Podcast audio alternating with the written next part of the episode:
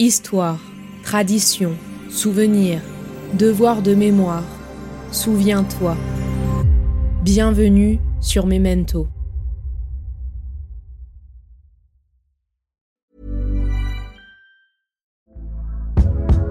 Hey there, it's Michelle Norris. I'm host of a podcast called Your Mama's Kitchen. When I travel, I'm usually looking for a way to find a taste of home when I'm not at home. And one of the things I love to do when I am at home is entertain. And Airbnb allows me to do that. When I was in California recently, I rented a house that had a great kitchen. And when we were sitting around the table, we're all thinking, we're in someone else's house. Someone could be in all of our homes as well.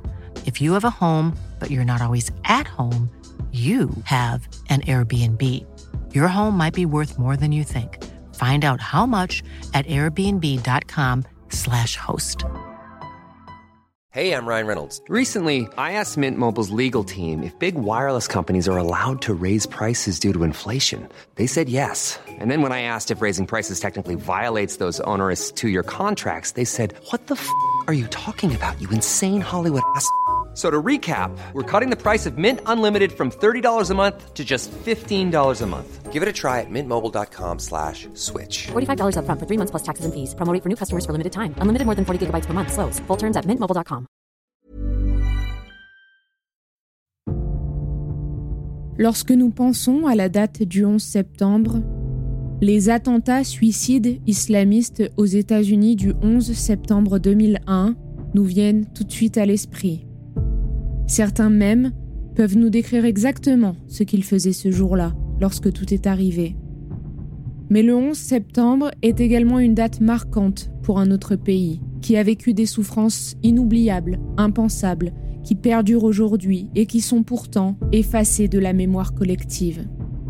En effet, le 11 septembre 1973, ce qui était le rêve de beaucoup, apporter des changements sans violence et améliorer les conditions de vie des plus pauvres d'un trait de plume, est devenu un cauchemar.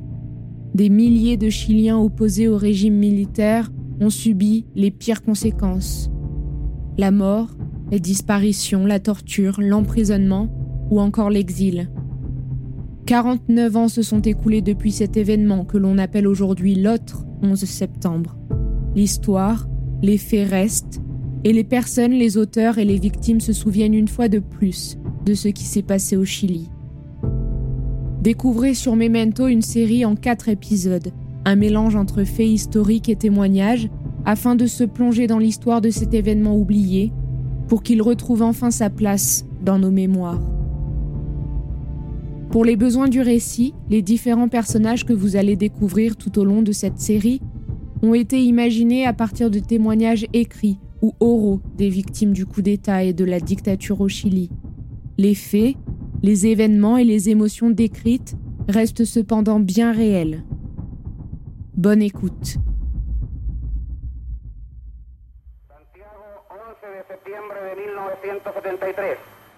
Le 11 septembre 1973, à l'aube, l'armée chilienne commandée par le général Pinochet renversait et conduisait au suicide le président socialiste Salvador Allende, démocratiquement élu trois ans plus tôt. Le début d'une longue et sanglante dictature. D'abord un silence. Il est 5h45 du matin, ce 11 septembre 1973, lorsque les services de renseignement neutralisent les téléphones, télégraphes et radios dans la province de Valparaiso. Le coup d'État a commencé au Chili. Réveillé, le président Salvador Allende tente sans succès d'entrer en contact avec les putschistes. Vers 7 heures, la capitale est déjà en grande partie passée sous leur contrôle. Je suis de ces Chiliennes dont la jeunesse porte la marque de l'espérance, de l'optimisme, et dont, c'est évident même, Salvador Allende était le représentant le plus conséquent. Nous étions sûrs et convaincus que l'avenir serait meilleur pour tous. Nous luttions côte à côte avec les autres pour que les changements s'appliquent à la majorité des Chiliens au-delà de nous. On pouvait voir notre confiance dans nos chants, les slogans criés à plein poumon. Irresponsabilité Peut-être, mais imprégné d'amour, d'humour, de sincérité et de désintéressement. Dans le département de lettres à l'université, mon lieu de travail, on écoutait la radio. Les putschistes avaient annoncé qu'ils bombarderaient le palais de la Moneda, le palais présidentiel, si le président Allende ne se rendait pas.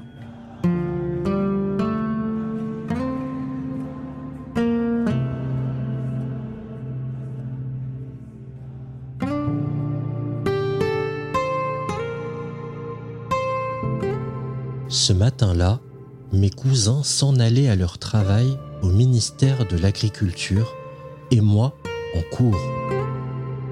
J'étais en terminale au lycée de Las Condes. À la porte, un vacarme nerveux faisait se raréfier l'air ambiant. On se cherchait entre amis. David Orreda, leader de la petite gauche du lycée, fut alerté par une secrétaire. L'avertissement était clair que nous, les pros-UP, ne nous montrions même pas car les carabineros du commissariat voisin nous attendaient. Les étudiants les plus excités avaient une attitude particulièrement agressive et moqueuse envers ceux d'entre nous qui étaient partisans du président Allende. Nous étions divisés et représentions une minorité dans ce lieu. Il fallait s'éloigner. Ils nous attendaient Qui attendait-il? Chacun de nous avec nos noms et prénoms L'inquiétude demeura. Mes yeux se remplissent de larmes. C'est le début d'une tragédie personnelle que 250 000 autres exilés ont également connue. Je n'ai que 22 ans en 1973. Ce que nous avons vécu a été plus que la douleur d'une simple rupture amoureuse. Une jeunesse volée en l'espace d'une journée. Nous savions qu'il allait y avoir un putsch. Le 10 septembre, j'ai reçu un appel de ma tante. Son mari militaire venait de la prévenir que c'était pour le lendemain. Le 11, au matin, alors que je devais aller chercher ma grand-mère à la clinique, je croise une amie qui me confirme l'information. Allende est sorti sur son balcon. Il nous a lancé Rentrez chez vous Nous avons entendu des avions et il nous a dit au revoir. Avec mon ami, on s'est serré la main. On savait que c'était la dernière fois nous avions une sensation d'angoisse. À 9h10, commence le mitraillage par des tanks du palais présidentiel de la Moneda. Sa garde résiste. À midi, des avions de chasse bombardent le bâtiment. Les difficultés économiques du pays et la montée du mécontentement face à cette tentative de révolution sociale rendent possible ce coup d'État. Salvador Allende accepte la tenue d'un référendum sur sa politique économique, mais il est renversé le jour de son annonce. Il refuse de fuir son pays et lit aux Chiliens son dernier discours depuis le palais présidentiel de la Moneda bombardée. La voix du président Allende nous arrêta. C'était son dernier discours. Un adieu personnel comme s'il parlait à chacun d'entre nous. Je m'adresse à la jeunesse, à ceux qui chantèrent et offrirent leur joie et leur esprit de lutte. Je m'adresse à ceux qui seront persécutés. À 10h15, il avait déjà transmis son dernier message. Nous étions hébétés, terrorisés, le ciel était couvert. C'était la fin de la démarcation au Chili. Les murmures se confondaient aux ordres militaires drastiques. Il fallait vider les rues. Si ce n'était pas au risque de sa vie, personne ne devait circuler après deux ou trois heures de l'après-midi.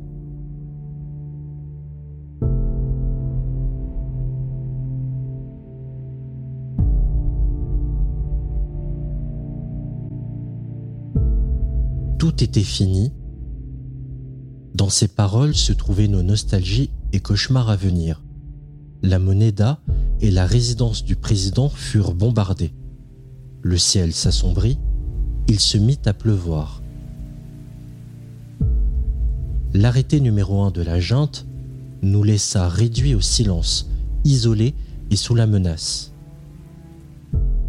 La presse, les radios et chaînes de télévision liées à l'unité populaire doivent suspendre leurs activités à partir de cet instant. Dans le cas contraire, elles seront châtiées par l'aviation et l'armée de terre.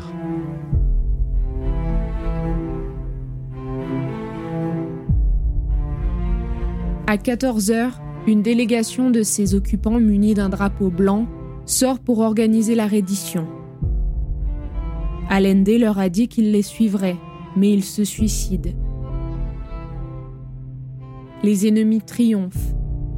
Fin d'un songe de trois années, début d'une nuit de près de 20 ans. À travers le monde, l'événement est, en dépit de quelques signes, une considérable surprise. Le Chili est alors considéré comme le pays le plus démocratique d'Amérique latine et son armée la plus légaliste du continent.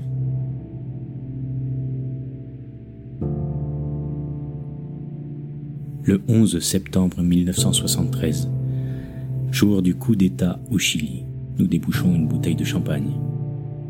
Les militaires ont représenté à ce moment-là pour nous la fin d'un chaos général.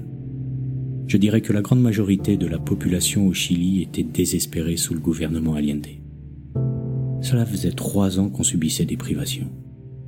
J'ai donc accueilli le coup d'État comme une sorte de libération, d'autant que nous étions sûrs que la démocratie reviendrait au bout de six mois. Le Chili était un exemple démocratique en Amérique latine, et nous faisions confiance aux militaires pour établir les institutions.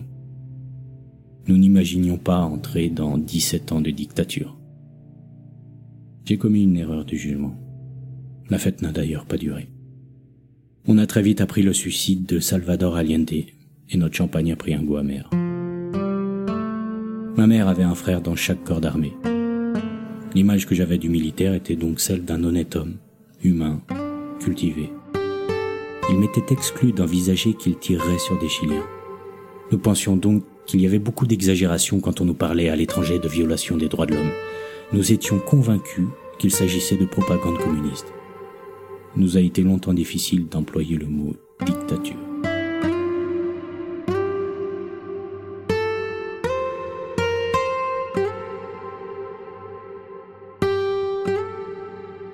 Salvador Allende, grand socialiste, garantissait à toute la population des conditions de vie meilleures, sans détournement d'argent, sans corruption, et tenait tête à l'ami américain. Pour mener à bien son projet de société, Allende avait entamé une batterie de réformes mises en place par un gouvernement d'unité populaire. Ce vent d'espoir qui planait sur la société chilienne fut rapidement étouffé. Le gouvernement socialiste élu par le peuple n'aura duré que mille jours. Le coup d'État du 11 septembre 1973 frappa le pays de toute sa cruauté. Pinochet et ses complices instaurèrent un régime de terreur où toutes les voix dissidentes se retrouvaient piégées, tuées de force, torturées, assassinées. Les réseaux clandestins s'activèrent, il fallait agir. Organiser la résistance en sachant que l'adversaire était redoutable, impitoyable et déterminé à s'imposer coûte que coûte.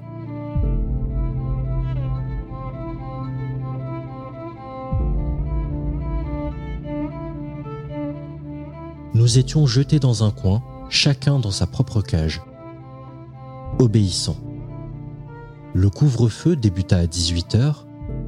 Mes cousins, les propriétaires de la maison, ne rentrèrent pas. Je restais seul. De temps à autre, le téléphone et avec lui une nouvelle façon de parler, maladroitement cryptique, bourrée d'euphémismes, tout juste mise en pratique. Le couvre-feu dura 42 heures jusqu'au jeudi 13 septembre à midi. Ce jour-là, nous ne pûmes sortir de chez nous qu'entre midi et 16 heures. et sortir de chez soi signifiait sortir dans un pays différent.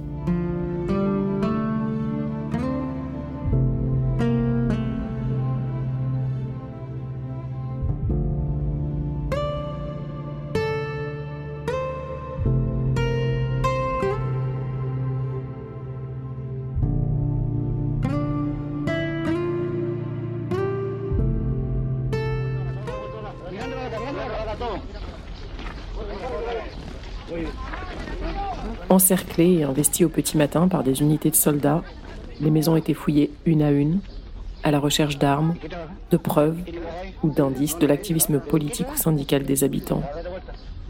Cela pouvait durer des heures. Les soi-disant suspects étaient chargés comme du bétail dans des camions jusqu'au stade. Parfois, les arrestations prirent un caractère plus individuel, au domicile ou sur le lieu de travail. Mais dans tous les cas, tout se passait dans la violence et l'humiliation. Insultes, mises à sac, parfois vol d'effets personnels, et les coups faisaient partie de la procédure. Le stade servait aussi de lieu de transfert de personnes qui étaient déjà détenues dans d'autres locaux.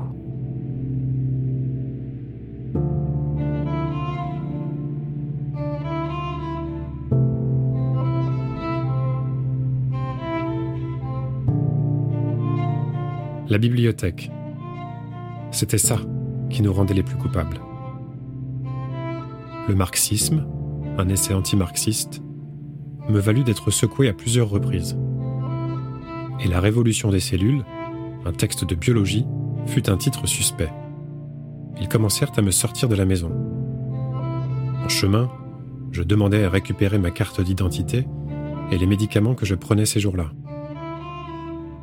dans un sarcasme à la limite d'une philosophie involontaire, l'officier me dit clairement que je n'aurais besoin ni de pièces d'identité, ni de traitements médicaux.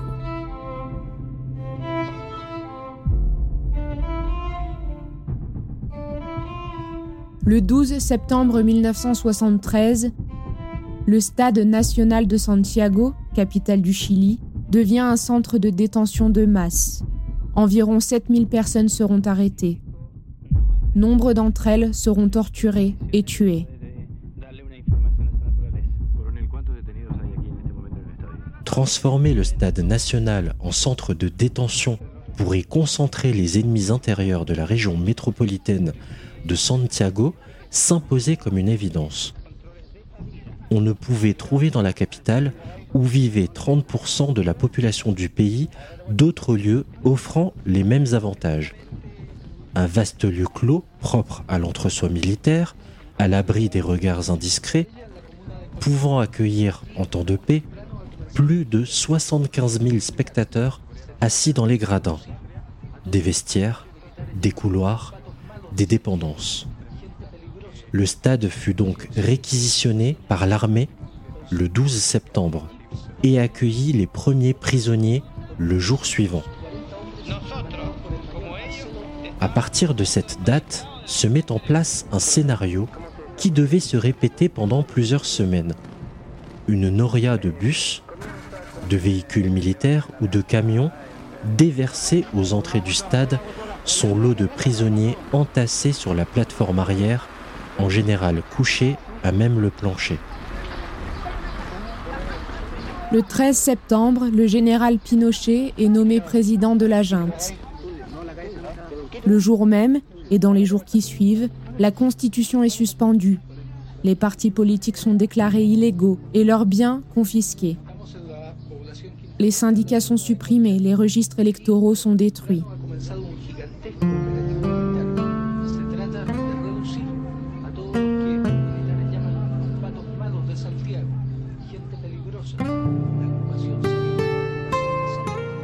L'entrée des prisonniers dans le stade se faisait dans la violence main derrière la tête, sous les cris, les menaces, les coups de pied ou de crosse. Il s'agissait dès l'arrestation d'affaiblir la capacité de résistance physique et morale de l'ennemi, réduire ses défenses intérieures, selon les techniques de la guerre psychologique fondées essentiellement sur la torture. Très rapidement s'imposa aux militaires l'idée que le pays avait besoin d'un nettoyage social et moral pour mener à bien l'œuvre de restauration entreprise. Le mot imagé de limpieza, qui signifie ménage ou nettoyage en espagnol, entra dans le vocabulaire courant des officiers. Cette épuration politique et sociale prit plusieurs formes, mais son caractère massif démontre qu'un plan était à l'œuvre. Les lieux visés étaient principalement ceux qui se caractérisaient par une forte concentration ouvrière ou populaire. Tout cela s'accompagnait également d'un blackout culturel, caractérisé par la répression des manifestations culturelles contraires à la tradition ou aux idéaux du gouvernement. Au passage, quiconque entrait croyait avoir le droit de me demander quelque chose, de me cibler, de me donner un coup de pied ou de me crier dessus. Il m'ordonnait de nouvelles positions inconfortables, fatigantes et douloureuses. Je ne sais combien de temps je restais agenouillé sur mes propres mains. Le sol était fait de sable dur, tête baissée, le dos courbé et les doigts écrasés. Je perdais facilement l'équilibre.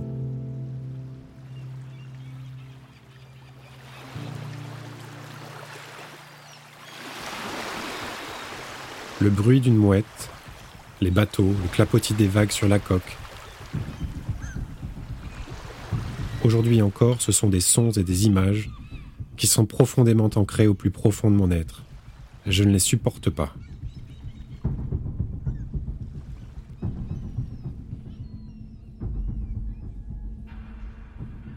J'ai ouvert les yeux et tout était très sombre. Je m'étais endormi sans m'en rendre compte mais j'ai rapidement réussi à me réveiller et je savais où j'étais. Tout était plus noir, mes yeux étaient bandés. Les militaires étaient aussi victimes de la peur. Dans une honte inavouée, ils esquivaient le regard des vivants et des morts. Au moment de revoir la lumière, le prisonnier ne savait pas comment était la personne qui lui découvrait la tête. Il pouvait se retrouver face à face avec la haine, la stupeur ou la nervosité d'un soldat qui ignorait qui il trouver sous la couverture. Ce n'était pas un rêve, c'était de la fatigue. Trop de tension pour un jour donné. C'était le lundi 12 août 1974, et j'étais sur une chaise, au fond d'une pièce, avec plus de gens, tous dans le même état.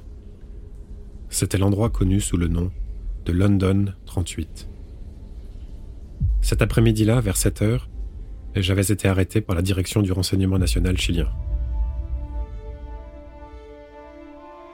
Pinochet, officiellement chef d'État à partir de décembre 1974, persécute ses opposants de gauche à l'aide d'une féroce police politique. Dans les semaines qui suivent le coup d'État, des centres de détention locaux sont ouverts à travers tout le pays. Des centres de torture sont créés. Les plus célèbres seront London 38 et la Villa Grimaldi. La répression s'abat de façon systématique sur les dirigeants, les membres et les sympathisants des partis et syndicats de gauche. En 1975, j'ai eu entre les mains des photos de dizaines de cadavres de gens très pauvres, tués par balles militaires. On parlait à ce moment-là de cas isolés, de militaires fous qui abusaient de leur pouvoir. C'est là que j'ai commencé à avoir des doutes. J'ai su plus tard que les militaires appelaient cela du nettoyage. C'était systématique, dicté par une idéologie. En 1976, grâce à mon travail de rapporteur à la Cour d'appel de Santiago, j'ai compris que les détentions arbitraires étaient systématiques. Une figure juridique que j'appellerai plus tard la séquestration. Les arrestations étaient pratiquées par des gens en civil, aux manières militaires, circulant dans des voitures sans plaque d'immatriculation. J'ai dû décrire ces scènes à mes supérieurs au moins une cinquantaine de fois. Mais ils se contentaient de la version de la police secrète de Pinochet ou de celle du ministère de l'Intérieur et classaient les affaires. Intérieurement, j'ai commencé à changer. Seul. Le reste de ma famille ne savait rien. Je me laissais conduire avec le manque d'assurance de quelqu'un qui n'a jamais marché les yeux bandés. L'homme m'indiqua le chemin, les marches, les endroits où il fallait tourner, etc. Quand nous arrivâmes dans la pièce, je me rendis compte qu'il y avait d'autres personnes. Je n'avais plus de force, mais ma résistance les stimulait. Si je ne bougeais pas, si je me laissais dériver mentalement, leur excitation diminuait. Ils me torturèrent sans discontinuer. Ils me traitent comme un vulgaire objet. Avec un peu de chance, j'allais finir par me briser la colonne, tant le courant courbait mon échine comme un arc. J'avais aussi l'espoir que les problèmes cardiaques qui m'avaient obligé à arrêter l'athlétisme finiraient par causer ma mort. Mais je ne mourrais pas. Chaque fois, je reprenais connaissance.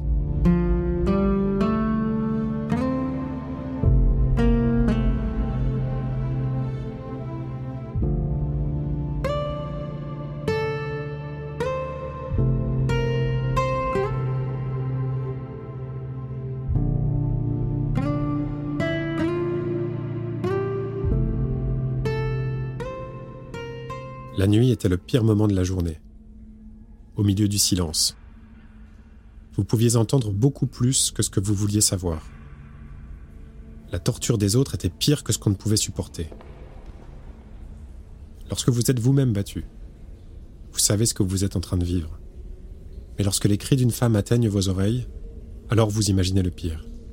Quand ils vous font du mal, vous parvenez à mordre la colère et la douleur.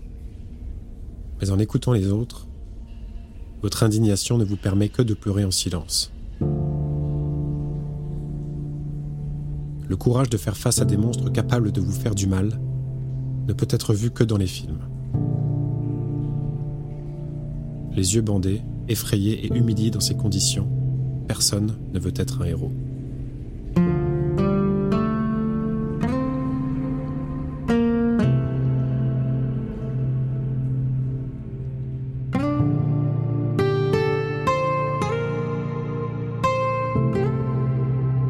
Dans les années les plus répressives du régime, entre 1973 et 1976, les historiens estiment que le nombre de victimes et de disparus se situe entre 3000 et 4000 personnes. Plusieurs de mes connaissances, des partisans comme moi d'Allende, sont arrêtés. Certaines torturées ou même tuées comme des dizaines de milliers d'opposants au nouveau régime. Je suis donc allé en Argentine, où je pensais trouver asile. Mais en mars 1976, un coup d'État s'y produit aussi. En juin, à Buenos Aires, j'ai été arrêté avec 25 autres Chiliens.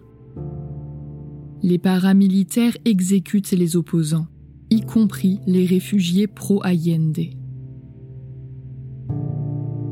Pendant 24 heures, ils m'ont torturé à la décharge électrique. Ils m'avaient mis quelque chose sur la tête pour ne pas voir, puis une chaîne avec une pancarte sur laquelle il y avait mon nom.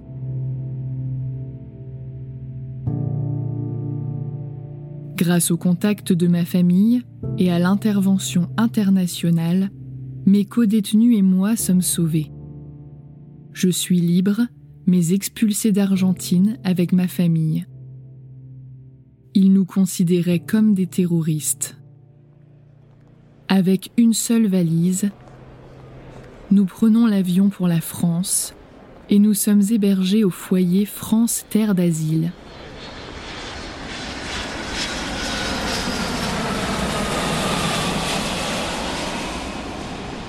Quand nous sommes arrivés, il y avait une sacrée équipe.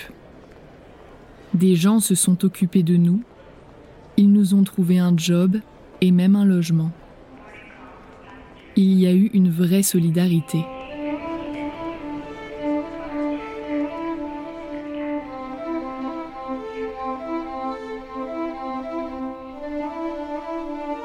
Dans les années 80, la France accueille environ 15 000 exilés chiliens qui ont fui la dictature d'Augusto Pinochet. Restés actifs politiquement contre ce régime depuis l'étranger, ils vont pour une grande majorité s'installer durablement en France. L'accueil de ces Chiliens est à l'époque très actif. de nombreux comités se forment pour faciliter l'installation des militants et de leurs familles. Ce capital de sympathie persiste dans les années suivantes.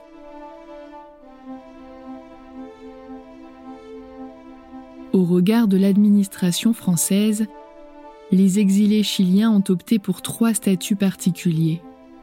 Réfugiés, travailleurs immigrés ou étudiants. Si je suis retourné trois fois au Chili depuis la fin de la dictature en 1990, je n'envisage pas d'y revivre. Il n'y a pas une même justice pour tous. Ici, pour un vol, la peine peut monter à cinq ans de prison. Ces personnes qui ont assassiné, torturé et fait disparaître n'auraient qu'à purger une peine de trois ans dans des cellules adaptées et privilégiées. Si les forces de gauche militent pour la reconnaissance des crimes commis par la dictature, d'autres interprétations, qui veulent minimiser leur gravité, s'imposent comme une mémoire officielle.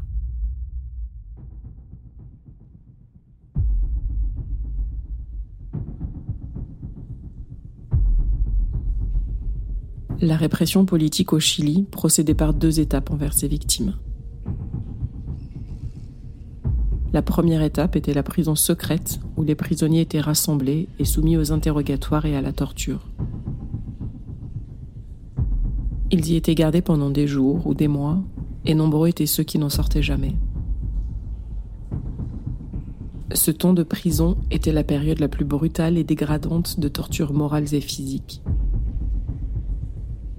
Une pression était exercée sur les prisonniers, une façon extrême sur les femmes, par des menaces dirigées contre leurs enfants. Il n'y avait pas de repos. Nuit et jour, les gardes et les bourreaux se relayaient pour maltraiter les prisonniers. Le confinement solitaire, les coups, les chocs électriques étaient employés, ainsi que des drogues qui minaient la volonté de la prisonnière au cours des interrogatoires et la mettaient à la merci des bourreaux. Je n'ai rien pu faire avant 1983. Parce que les affaires que j'avais à juger ne relevaient pas des droits de l'homme. Quand j'ai eu le pouvoir de voter sur ces cas à la cour d'appel de Talca, j'ai toujours voté en faveur des habeas corpus, c'est-à-dire contre ceux qui emprisonnaient arbitrairement. Tout le monde pensait que j'étais contre le régime. Moi, je ne disais rien. Mieux valait passer inaperçu.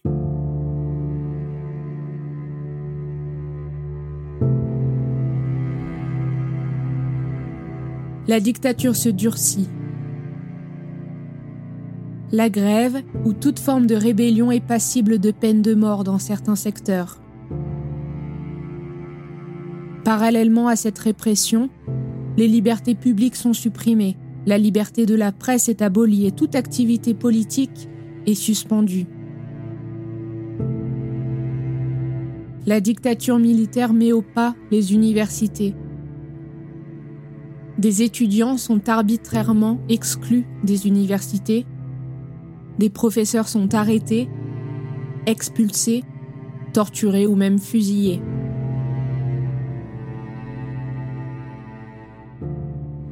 Il y avait dans tout regard une véritable horreur difficile à affronter. Et il y eut toujours un regard interdit qui put raconter l'histoire.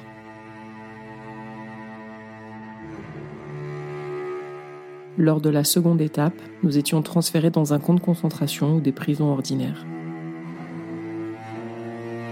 Le camp de concentration pour femmes était Tres Alamos, à Santiago.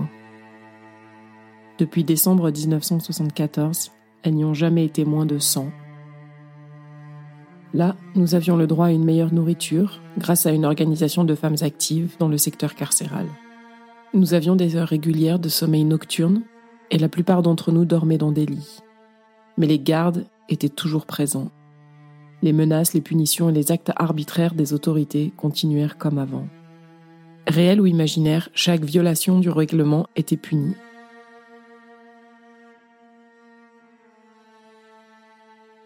Les violations des droits de l'homme attirent les condamnations internationales. l'ONU vote plusieurs résolutions dénonçant la destruction des institutions démocratiques et des garanties constitutionnelles dont jouissait auparavant le peuple chilien.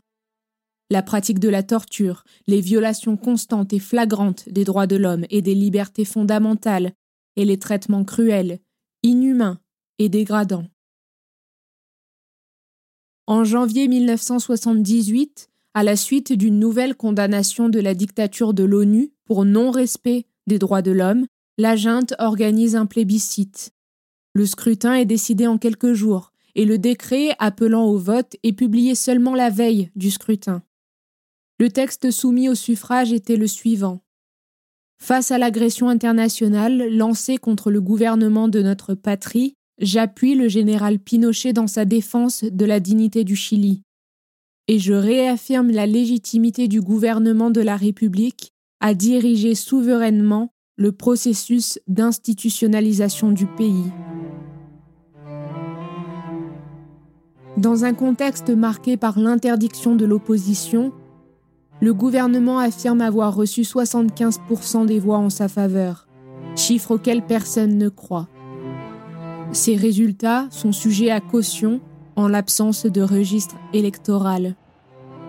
En 1988, l'une des décisions les plus importantes de l'histoire du Chili a eu lieu, le vote qui a conduit à la fin de la dictature de Pinochet. Après plusieurs tentatives violentes pour renverser le régime militaire, l'opposition a décidé d'emprunter une voie démocratique pour faire tomber le gouvernement Pinochet.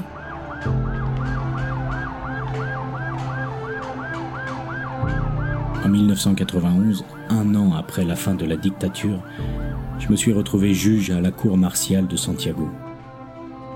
Mais nous étions en minorité. Les trois juges de l'armée classaient la plupart des affaires. Seulement lorsque les crimes étaient trop évidents, nous avons réussi à dicter des condamnations suivies de prison.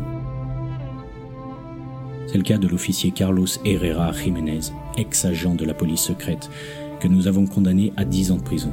Ce fut la première condamnation d'un militaire pour les crimes commis sous la dictature. Les personnes de ma famille se sont alors rendues compte que le régime militaire n'avait pas été le monde magique dont parlaient l'armée et les médias.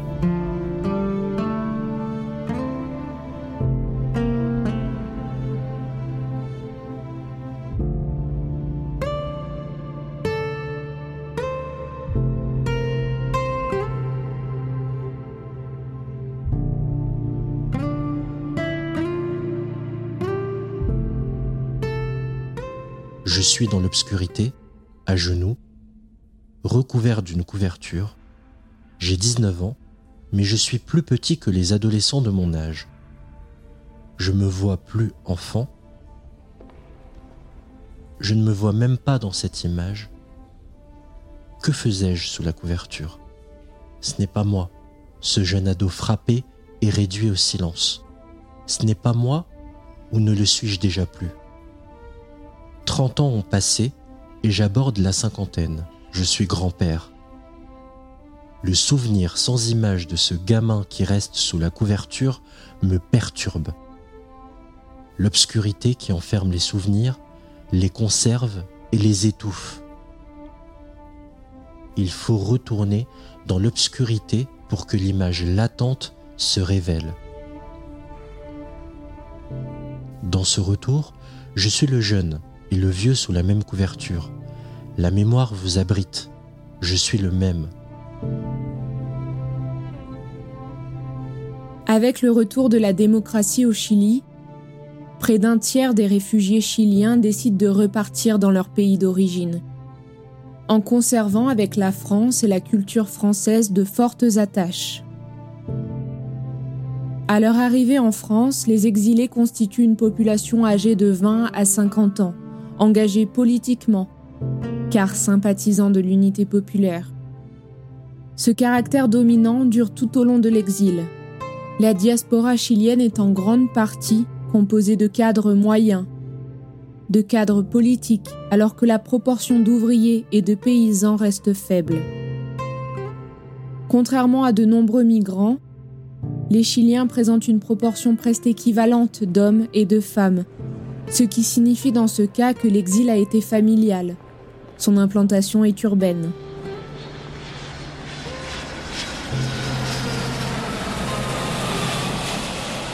C'est vrai que c'est dur, parce que nous avons toutes vécu une histoire. Nous portons un lourd fardeau, celui de nos angoisses, de nos mauvais souvenirs qui nous hantent, de nos fantômes. Mais nous n'avons pas le choix, parce que nous sommes une partie de l'histoire. Malgré nous, qu'on le veuille ou pas, que ce soit pesant ou non. Nous faisons partie de l'histoire parce que quand nous ne serons plus là, que va-t-il rester? Il ne restera aucune trace de notre histoire. Il ne restera que ce qui s'est écrit et rien de plus. On m'a nommé juge des affaires Pinochet en 1998.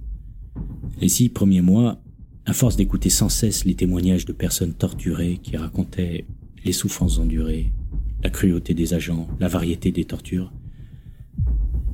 J'ai cru qu'il s'agissait d'un cauchemar, que c'était pas vrai. Les deux années suivantes, j'ai continué de ressentir une angoisse terrible, d'autant que je demandais qu'on me raconte tout dans les moindres détails. Car je ne savais pas si j'allais réussir à aller très loin d'un point de vue juridique, mais je savais que les documents seraient un témoignage pour l'histoire, pour que de tels crimes ne se répètent pas.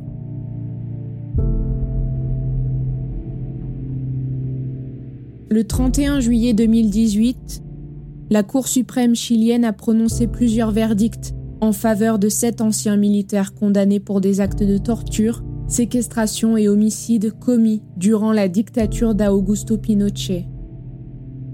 Cependant, un communiqué de presse de cette même instance affirme en effet que les conventions signées par le Chili en matière de droits de l'homme n'empêchent pas de reconnaître aux condamnés leur droit à la réinsertion au moyen de dispositifs tels que la liberté conditionnelle. Cette décision a suscité l'indignation d'organisations protectrices des droits de l'homme et de familles de disparus et exécutés politiques, estimant que les peines encourues n'étaient pas à la hauteur des crimes commis. Plus largement, la politique mémorielle et judiciaire du Chili, après la dictature, fait apparaître quelques paradoxes et ambiguïtés. Après la victoire du non lors du référendum de 1988, qui retira au dictateur Augusto Pinochet sa fonction présidentielle, un accord fut passé entre les forces armées et les formations démocrates chiliennes, afin d'organiser le rétablissement de la démocratie dans la paix sociale et la cohésion de la communauté politique. Ce pacte du silence a ainsi laissé aux portes des tribunaux les crimes contre l'humanité commis par le régime. Au cours des enquêtes, je me suis rendu compte qu'Augusto Pinochet était le principal responsable de la plupart des violations des droits de l'homme. Une personne qui a été 17 ans au pouvoir ne peut pas dire qu'elle ne savait pas, surtout quand il y a eu plus de 3000 victimes, plus de 30 000 torturés, et quand il reste encore 1000 victimes d'enlèvement dont les corps n'ont pas été retrouvés. Les années se sont écoulées. Beaucoup de ceux qui étaient là aujourd'hui font partie des listes des détenus disparus. Beaucoup des mères qui les cherchaient ont aujourd'hui disparu elles-mêmes. Il n'y a toujours pas de décision connue contre les auteurs qui sont restés silencieux pendant longtemps et payent maintenant en prison. Près d'un demi-siècle est passé et ce n'est que maintenant que le drapeau qui flottait dans le palais présidentiel revient à sa place. Mais les blessures, elles, ne guérissent toujours pas. La mémoire, d'autre part, ne guérit jamais. De mon point de vue, il était nécessaire de montrer en direct à la société chilienne les crimes qui avaient été commis, et donc de laisser les journalistes me suivre dans mes enquêtes, filmer les fosses où des morts étaient retrouvés portant des traces de torture. Cette médiatisation de la justice n'a pas plu à mes supérieurs de la Cour suprême. Ils estimaient que je contrevenais à une règle qui interdit aux juges d'opiner. Or, le sens strict du verbe opiner est donner son opinion sur la culpabilité du présumé, ce que je n'ai jamais fait.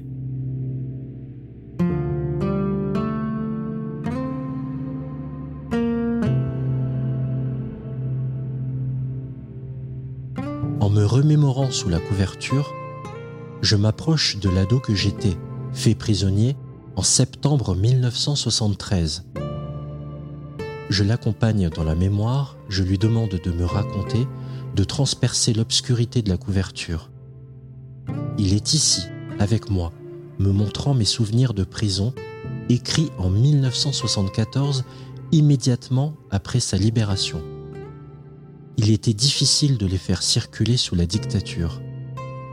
Les envoyer par la poste faisaient encourir des risques inutiles aux destinataires. Il resta au moins la trace sur papier de quelques souvenirs qui devaient se retrouver un jour dans cette mémoire qui possède elle aussi son territoire.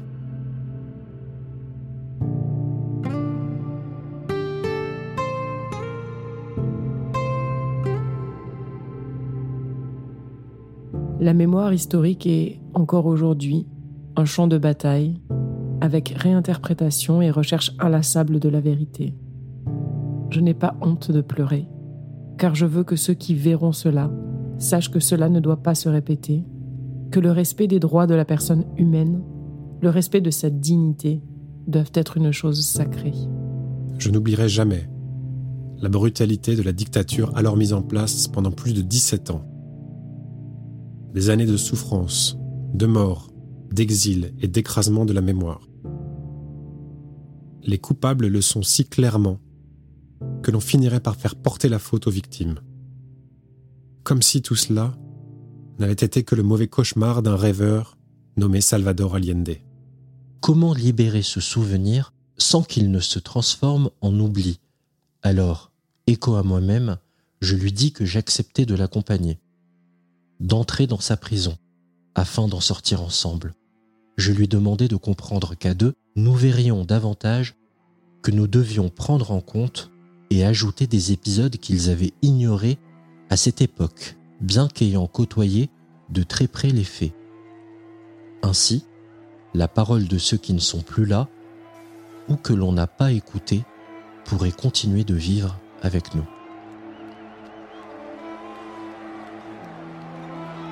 De lourds conflits mémoriaux persistent alors entre les institutions et la société civile de gauche, menés pour l'instant à armes inégales. Par conséquent, la mémoire des victimes ne tient qu'à un fil, de plus en plus mince, à la limite de l'oubli.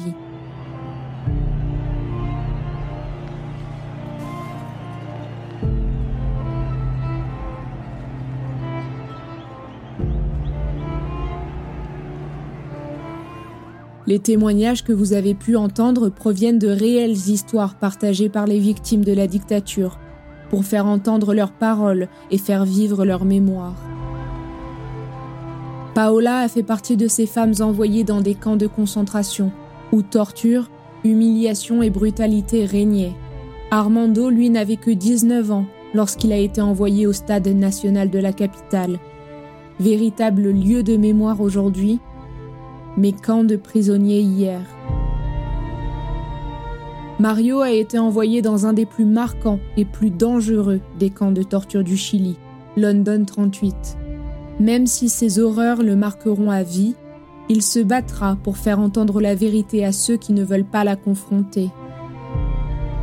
Rosa a réussi à quitter le pays et à trouver refuge en France.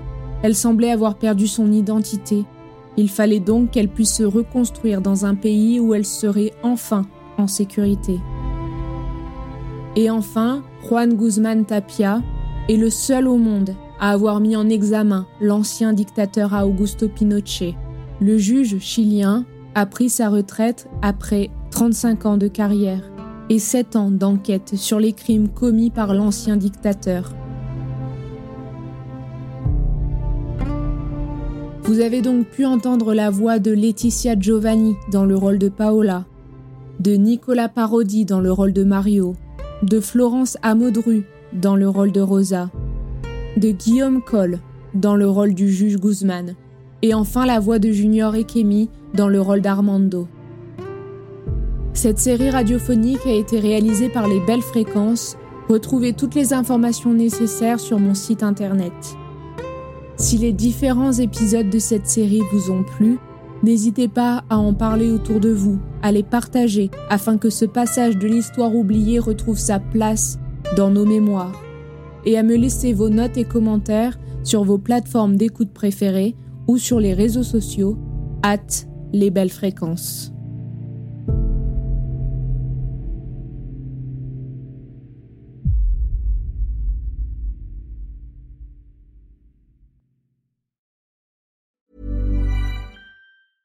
Cool fact a crocodile can't stick out its tongue. Also, you can get health insurance for a month or just under a year in some states. United Healthcare short term insurance plans, underwritten by Golden Rule Insurance Company, offer flexible, budget friendly coverage for you. Learn more at uh1.com. Ryan Reynolds here from Mint Mobile.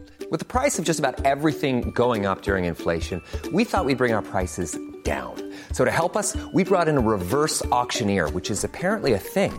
Mint Mobile unlimited premium wireless. Ready to get 30, 30, bit to get 30, bit to get 20, 20, 20, bit to get 20, 20, bit to get 15, 15, 15, 15 just 15 bucks a month. So, Give it a try at mintmobile.com/switch. slash $45 up front for 3 months plus taxes and fees. Promo rate for new customers for limited time. Unlimited more than 40 gigabytes per month slows. Full terms at mintmobile.com. There's never been a faster or easier way to start your weight loss journey than with PlushCare. PlushCare accepts most insurance plans and gives you online access to board-certified physicians who can prescribe FDA-approved weight loss medications like Wigovi and Zepbound for those who qualify. Take charge of your health and speak with a board-certified physician about a weight loss plan that's right for you. Get started today at plushcare.com slash weight loss. That's plushcare.com slash weight loss. plushcare.com slash weight loss. I'm Sandra, and I'm just the professional your small business was looking for. But you didn't hire me because you didn't use LinkedIn jobs. LinkedIn has professionals you can't find anywhere else, including those who aren't actively looking for a new job but might be open to the perfect role, like me. In a given month, over 70% of LinkedIn users don't visit other leading job sites. So if you're not looking on LinkedIn, you'll miss out on great candidates like Sandra. Start hiring professionals like a professional. Post your free job on linkedin.com/people today.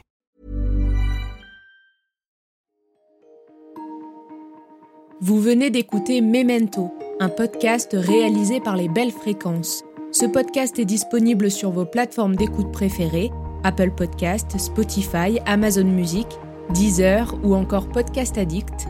Si ce podcast vous plaît, n'hésitez pas à lui mettre 5 étoiles sur Apple Podcast ou Spotify pour le faire connaître. On se retrouve sur les réseaux sociaux, at les belles fréquences.